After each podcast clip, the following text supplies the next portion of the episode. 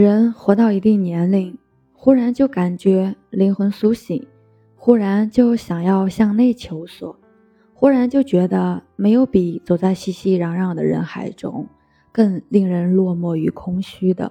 总感觉众生喧哗，游离不定的灵魂无处安放。毕淑敏说：“所谓幸福，就是灵魂的成就。”周国平说：“所谓人生的圆满。”就是把命照看好，将灵魂安顿好。我也相信，幸福的人，幸福的滋味是相似的。人与人之间最大的不同，就在于灵魂与灵魂的区别。如果一个人能够将命照顾好，还能去完善和丰富灵魂，那他的人生就应当是完整无悔的。我始终觉得，美好的人。它之所以美好，并非有如花般的俏颜，因为花总有凋零时，而是因为有一颗纯善的灵魂，有一颗干净的内心，有一双清澈的眼睛。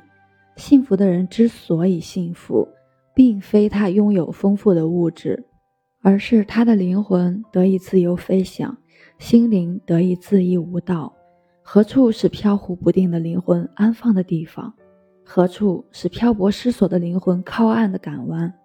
其实，一个灵犀相通的爱人，足以慰藉风尘；一份坚定的信仰，足以疗慰心灵；一处安静的庭院，足以寄放流离失所的灵魂；甚至一朵花、一株草、一片镶嵌着时光印记的青苔，都足够暂寄一只支离破碎的心。当灵魂真正被唤醒，生命才能显得格外的澎湃。当生命内在的光芒真正被激发了，就算天空没有月亮，心中也会一片皎洁。我一直深信，人最高级的化妆是灵魂的优雅，而灵魂的高贵与美丽，必然源自于爱的供养与滋润。我们都知道。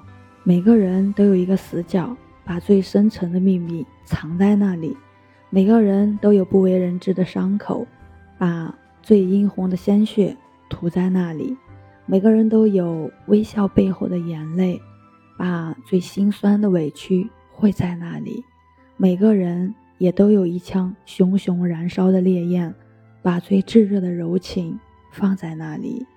这样的死角，唯有懂得的人才能够走进；这样的伤口，唯有相爱的人才能够治愈；这样的眼泪，只有心爱的人才能波动；这样的烈焰，只有灵魂相似的人才能点燃。如果有一天你能够像花儿那样盛开，像草儿那样无争，像鸟儿那样歌唱，那你必定是找到了灵魂深处的共鸣。必定是觅到了灵魂栖息安放的地方，而这个地方必定是爱的归依之处。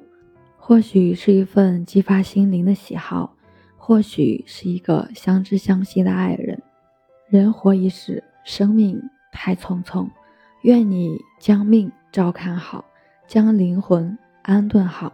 我是袁一凡，一个二十岁的八零后修行人。喜欢主播的，欢迎关注。欢迎订阅。